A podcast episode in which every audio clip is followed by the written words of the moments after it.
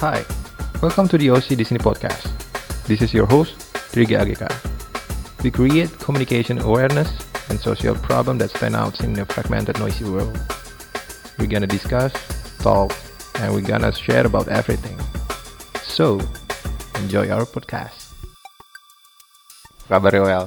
Baik, Oke, cerita dong tentang lo nih sebenarnya siapa sih Yoel? eh, gue Yoel. Eh, biasa kalau dikenal di media sosial gue namanya Bujangan Kota. jangan kota Iya. yang cari jodoh kita bilang Jelek ya. ya itu gue gue eh, dikenal tuh sebagai apa ya eh, psychedelic artist kali ya. Oke. Bisa bilang gitu desainer psychedelic. 2013 lah ya baru masuk kuliah tuh. Gue masih mencari jati diri gue. Langsung lah jadi psychedelic artist. Ya pada tahu lah ya. Oke. Tanpa gue harus cerita.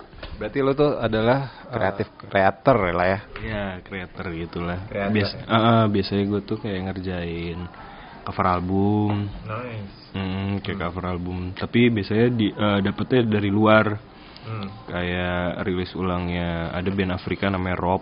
Oke. Itu band tahun 70 70-an lah, band Oh, Afrika nice. gitu. Ah, ah, dia di, dia di reissue gitu, terus gue ngerjain covernya. Terus ada juga eh, peny- eh, penyanyi boogie itu musik Hmm, boogie, boogie funk gitu. Eh, namanya Jun Evans itu dari US be- tahun 80-an kalau nggak salah dia. Itu juga gue ngerjain covernya. Anjir Yoel, Yoel. Terus terus habis. Eh ini ada Teja di sini nih. Teja Teja di sini. Ah, guys di sini ada Teja. gue pengen persena, eh, pe- persilakan Teja untuk memperkenalkan diri dulu. Siapa sih lu Teja? gue Teja. halo Teja Eh, gue gue gue cuma arsitek biasa. ah si arsitek biasa Gue gue hanya gue hanya arsitek biasa. Sebagai arsitek tuh kita terbiasa. Jadi menurut gue orang kreatif itu ada dua metode. Paling gampang nih, paling gampang di observe. Ada ya- breakdown. kalau di breakdown. Ada yang pencarian eksplorasinya tuh dari dalam keluar. Hmm. Mungkin contohnya Yoel, dia nyari dari dalam diri dia sendiri terus di, di, di- di- diimplementasi keluar gitu. Arsitek itu agak kebalik. Oh kebalik Arsitek itu dari luar dia ambil semua eh, info dan data dan apa yang dia perlu, terus dia Tuangkan. eh, dia olah lah gitu. olah dulu, Dan melalui suatu proses kreatif supaya menjadi sesuatu karya atau atau apa pun itu. Wow, wow, wow, ini keren banget sih. Gue gue jadi kebayang um, sama podcast kita yang pertama ngebahas tentang Plato sama Aristoteles. Oh di ya kan? yang satu Ini kayak Aristoteles, ini Plato keluar, gitu iya, kan. iya, Dan iya. dan Plato itu kan dia dari doxa into idea dan kebalikannya vice versa, i- idea dulu baru doxa. Men, arsitek semuanya pasti kayak gitu. Tapi lo harus tahu ujung-ujungnya eh, Plato sama Aristotle butuh vitamin, musuhan. Enggak sih enggak musuhan. Berantem deh.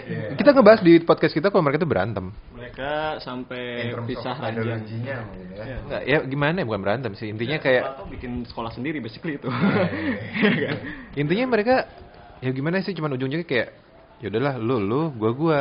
Pemahaman lu seperti itu pemahaman gue seperti ini. Dan akhirnya yang bisa kita petik adalah semua manusia sekarang punya decision maker terhadap apa pun yang mereka pikirkan ya nggak sih? Punya perspektif masing-masing.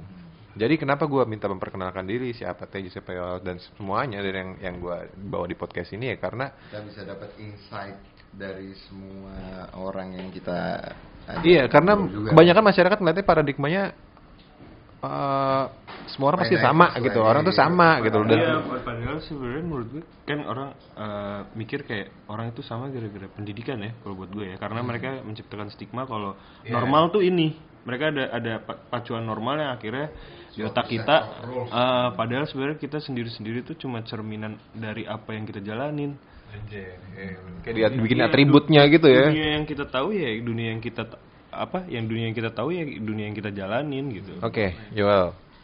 Berarti kalau misalnya gue perhatiin lo selain kreatif enthusiasm dan kreatif kreator, lo juga berarti juga musik nih. Tadi lo sempat nyerempet-nyerempet tentang musik nih.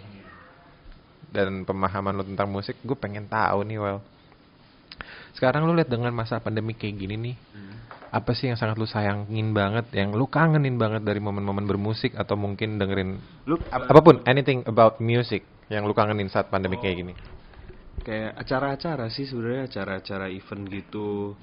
Kayak Diskoria kali ya bisa sim- simpelnya heeh. Diskoria tuh gue udah dari Diskoria awal gue juga bantu buat apa ya eh, i- bikin idea di sana mereka mau main apa? Terus gue juga suka sharing. Kan yang main di Diskoria itu Merdiaat Merdiat gue tuh sering banget sharing. Kayak gue dapat lagu apa gue tuh ngoleksi soalnya gue ngoleksi album-album Indo-Indo lama. Kalau lu bisa dibilang itu menjadi salah satu kurator dari si playlistnya juga kali ya. Bisa ada masuk. Ah, ah, kayak ngasih tahu ah, ini juga ada nih underrated gitu underrated bagus gitu. Kadang mereka mainin kalau misalnya ah, kayak event-event yang mereka buat sendiri misalnya ah, suara disco itu. Kalau misalnya mereka main di acara event itu pasti mainnya Krisya gitu kan. Hari Kusmiran gitu. Cuman kalau misalnya acara mereka sendiri mereka suka nyelipin tuh kayak ngasih info band apaan nih? gitu. Iya. ya kayak gitu gitulah Tapi jujur sih, gue sendiri sempet diundang ya sama lu, Hel, ke acara suara disco itu ya masuknya ya, yang di Sanopati kan. Ya gue kan biasanya nggak nggak terlalu enjoy rave ya, gue lebih ke geek lah gitu. Cuman pas ke situ, wih asik juga nih vibe-nya nih. Dan ya salah satu orang yang dibalik semua itu terjadi ya salah satunya Yoel gitu. Oke, berarti juga ya. berarti bisa bisa dibilang kalau kita tuh semua kangen lah ya event musik ya nggak sih. Nah, menurut lo nih, Wel, setelah COVID ini gitu 2021 ada vaksin, anything about shit dan nggak tahu lah apa pun segala macamnya nanti ke depan kayak gimana. Menurut lo untuk menikmati musik itu akan berbeda atau enggak? Kayak sih bakal berbeda ya. Maksudnya perubahan udah terjadi dari 2020 tuh ya. Lu dengerin musik cuma di layar coy, alik.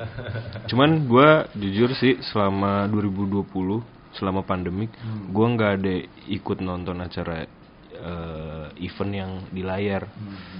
Nggak dapat aja gitu loh. Oh, yang online gitu ya. Yang online eh, konser online gitu ya. Hmm. Kadang-kadang bayar juga dan bingung lo bayar terus gue nikmatin cara gimana gitu ya. Mm-mm. Eh, bi- bing- bingung aja sih kayak Platformnya kurang asik gitu ya. Ah, maksudnya biasa denger lu dengerin sound pas lagi acara event tuh sound kayak acir dan itu bahkan eh, dengerin sound itu gue bahkan suka mengomentari gitu meskipun dalam hati kayak anjir soundnya kurang ini kurang ini. Aduh kurang gini gini.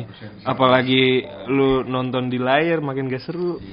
Gini gini ya, gue gue ada cerita nih. Kemarin tuh ada eh, apa namanya lighting artis dari Jepang namanya Nonotak. Dia main di Dharma Wangsa gitu untuk bikin visual artis gitu.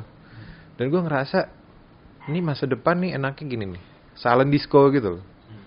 Lu ada visual artisnya di panggung, ada pemain musiknya di panggung, terus lu nggak loud banget, tapi masing-masing orang tuh pakai ear headset gitu.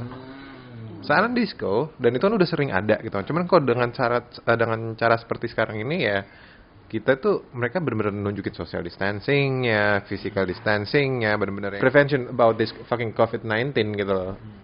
Gimana caranya untuk bisa nikmatin dan gue lagi ngebayangin kalau bikin event kayak gitu itu gokil sih.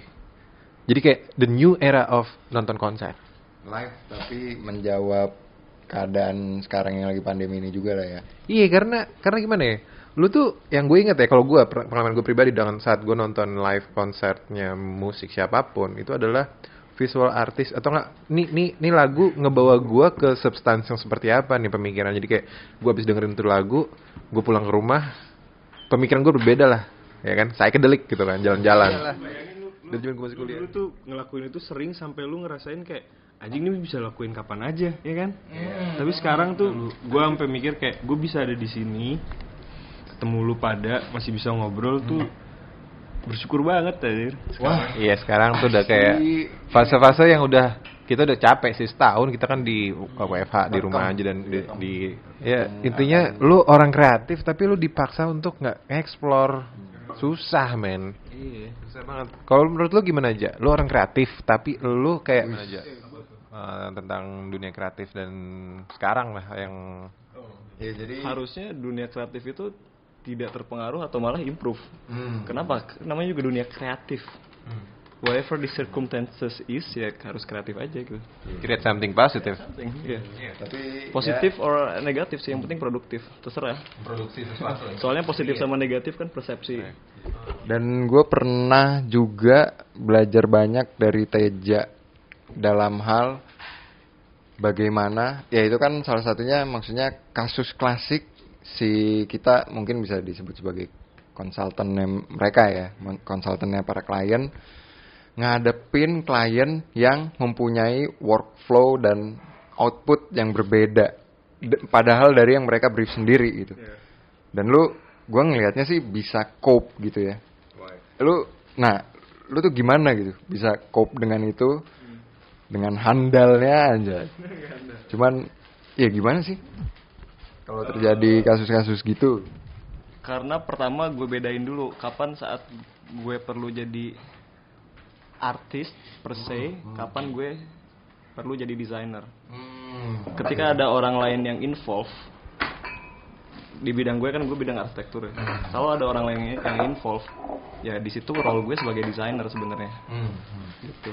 Jadi as a designer ya kita harus harus menyesuaikan dong dengan needs-nya klien. Ya, harus Fluktuasi. harus harus bisa Ya karena beda art sama desainer tuh beda banget. Kalau kalau- kalau seorang artis tuh kan eh, lu memahami ideologi gue. Tapi kalau seorang desainer itu adalah gue memahami ah, ideologi klien. paling gampang ngebedainnya apa? kalau artis itu lo mengekspresikan diri lo sendiri gitu. Atau hal di luar lo yang pengen coba lo interpretasi. Itu sebagai artis. Kalau sebagai desainer ya lo menginterpretasi banyak kepala gitu. Clients lo dan lain-lain. Bukan berarti lo nggak bisa menjaga eh, apa namanya kalau menurut gue sih kayak eh, kita tetap kayak mendidik klien untuk memberikan referensi-referensi Bisa. Our responsibilities as consultant juga kan mendidik juga lah. Eh, sebagai desainer kita punya kewajiban untuk mengedukasi klien. Itu kan kita dibayar salah satunya tugas itu. Sebagai artis belum tentu kita punya kewajiban untuk tidak selalu kan mengedukasi klien. kayak gitu ya. Bedanya itu. Bedanya itu. Bedanya. Bedanya itu. Dan Kalau menurut gue pandemi ini untuk desainer half disastrous. Setengah disastrous. Karena gue bilang dari luar ke dalam. Kita nggak bisa keluar. nggak bisa nyari klien, nggak bisa nyari apa segala Ah, macem, iya, iya, iya kan? oke, oke. Tapi Figurat- sebagai artis, it's a blessing. Karena lo nggak perlu mikirin klien. Pandemi itu jangan nyari proyek, menginisiasi proyek. Iya. Itu bedanya. Well, sama apa Teja? eh, oh ya, untuk untuk untuk info aja nih untuk yang pen- yang dengerin. Gue ini lagi ada di dalam satu eh, studio kreatif. Tempatnya di mana gue ketemu Teja, ketemu ya, Yoel. design and build studio Nah, dan apa sih kreatif nama studio. tempatnya nih sebagai eh, boleh nggak lu share ke podcast ini nih? Berarti- Anyway, jadi intinya gue itu adalah Nggak, gue baru gue se- gue seorang pelaku industri kreatif dan, dan eh, bersama teman-teman lain Kolaborasi ya. Iya. karena when you do something good people will talk eventually Hmm. sampai akhirnya siap untuk publish Hmm. publish. Nice, Nah, nice, gue dan nice. Yoel ini kebetulan kita baru juga sebenarnya ngobrolin soal ini karena gue merasa momentumnya sudah mulai muncul Ah, iya, Gitu, iya, jadi- iya. Ajak dong. Ajak dong, ayo dong. Kenapa kenapa tiba-tiba ketika gue ditanya kita siapa, gue jadi bingung sebenarnya. Karena momentumnya baru mau baru mau mulai baru mau belum mulai. mulai ini ini belum mulai jadi kita sebenarnya udah establish dari 2017 lah gitu. Iya, iya. Tapi kita belum belum ke arah situ aja. Kita termasuk orang yang percaya dengan kekayaan intelektual. Amin. That's right. Oke. Oke lah untuk para eh, pendengar kreatif di luar sana yang mungkin eh, terinspirasi bisa relate, ingin ya. bikin jadi sesuatu kayak lu atau mungkin kayak kita pengamat-pengamat kreatif gitu kan. Gimana sih caranya gue mau ke arah sana gitu kan. Pesan-pesannya apa gitu. kalau buat gue sih gue tuh punya banyak temen nih maksudnya gue punya banyak temen yang dia desainer cuman dia nggak berani maksudnya nggak pede sama desainnya gitu Agak underwhelm dirinya sendiri berarti. Ah, itu banyak banget ternyata kan Padahal skillnya menurut lu sendiri. Iya, padahal gue kalau lihat kayak bagus gitu. gue bilang ke temen gue, sebagus atau sejelek karya menurut lo, karya lo itu pasti ada yang suka gitu aja. Iya iya. Ya, kalau kata si Master sih art is fart. Ya udah lu kentutin aja, keluarin aja cuy. Ya nggak sih? That's art. Ya nggak sih? Ya, kalau misalkan dari Teja sendiri nih, tadi kan Yoel. Ya kata-kata yang bisa ya hopefully motivate ada para OC di sini viewers. Iya, ada seniman namanya Boys. B E U Y S mungkin pernah dengar. Dia bilang semua orang adalah seniman. Ya. That's all I can say. Oke lah guys, kayaknya cukup sampai di sini dulu lah ya. OC di sini episode ini. Sampai jumpa lagi di OC di sini the next podcast Nah, bersama gua di sini Dirga. Gue Yoel. Gue Teja. Dan gua Ici.